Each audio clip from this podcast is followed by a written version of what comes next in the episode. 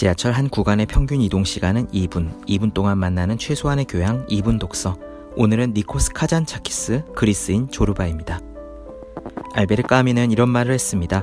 카잔차키스야말로 나보다 100번은 더 노벨 문학상을 받았어야 하는 사람이다. 또 슈바이처 박사는 이런 말을 했습니다. 카잔차키스처럼 나에게 감동을 준 사람은 없다. 그렇습니다. 한 인간이 그 글과 생애로서 인간은 어떠해야 하는지에 대한 진한 색채를 남긴 인물, 그리스 출신의 작가 카잔차키스입니다. 그의 별명은 20세기 문학의 구도자입니다. 베르그송과 니체, 불교를 공부하면서 인간의 한계를 초월한 인간이 되기를 원했고 구도자로 살고자 했죠. 그런 인간상을 문학에 담은 것이 그리스인 조르바입니다. 이 책의 주인공인 나는 책은 많이 읽지만 실제 경험은 별로 없는 책벌레입니다. 문명에 갇힌 현대인을 상징하지요. 세상 속으로 뛰어들기 위해 크레타 섬에서 갈탄 광산을 운영해 보려고 하는 나. 섬으로 건너가려는 선착장에서 우연히 조르바라는 거칠고 자유분방한 노인을 만나 함께 사업을 하기로 합니다. 이 책은 광산 운영을 함께 도모하는 중에 두 사람이 겪는 일들, 그 중에서도 조르바가 나에게 들려주는 인생 이야기가 중심을 차지합니다. 조르바는 평생을 걸림없이 자유롭게 살아온 인물인데요. 예를 들면 조르바는 젊은 시절에 산투르라는 악기를 보고 꽂혀서 결혼을 하려고 모아둔 돈을 모두 털어 산투르를 산 다음에 무작정 터키로 건너가 산투르 스승에게 악기를 배운 일이 있습니다. 또 조르바는 손가락이 하나가 없는데요. 도자기 만드는 일을 하다가 물레를 돌리는데 손가락 하나가 자꾸 걸리적거리자 스스로 손가락을 잘라버렸습니다.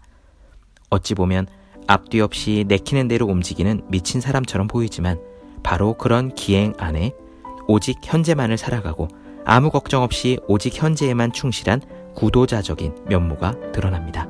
백면 서생인 주인공 나는 조르바가 마구마구 던지는 돌직구에 조금씩 머리가 아니라 몸으로 살아가는 인생이 무엇인지 알아갑니다.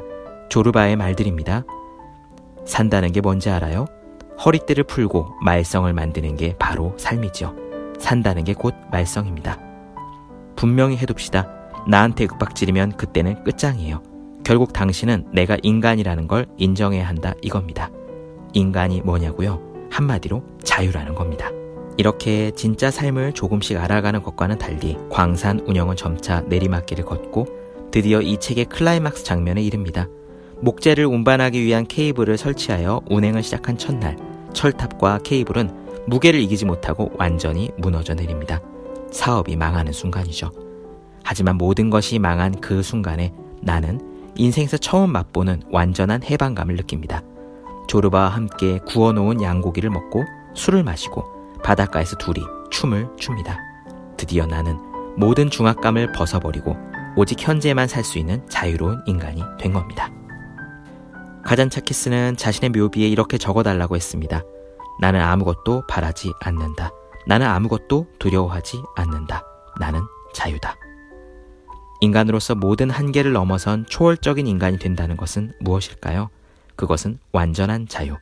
욕심도 두려움도 벗어난 완전한 자유에 도달하는 것을 의미합니다. 이분 독서, 오늘은 니코스 카잔차키스 그리스인 조르바였습니다.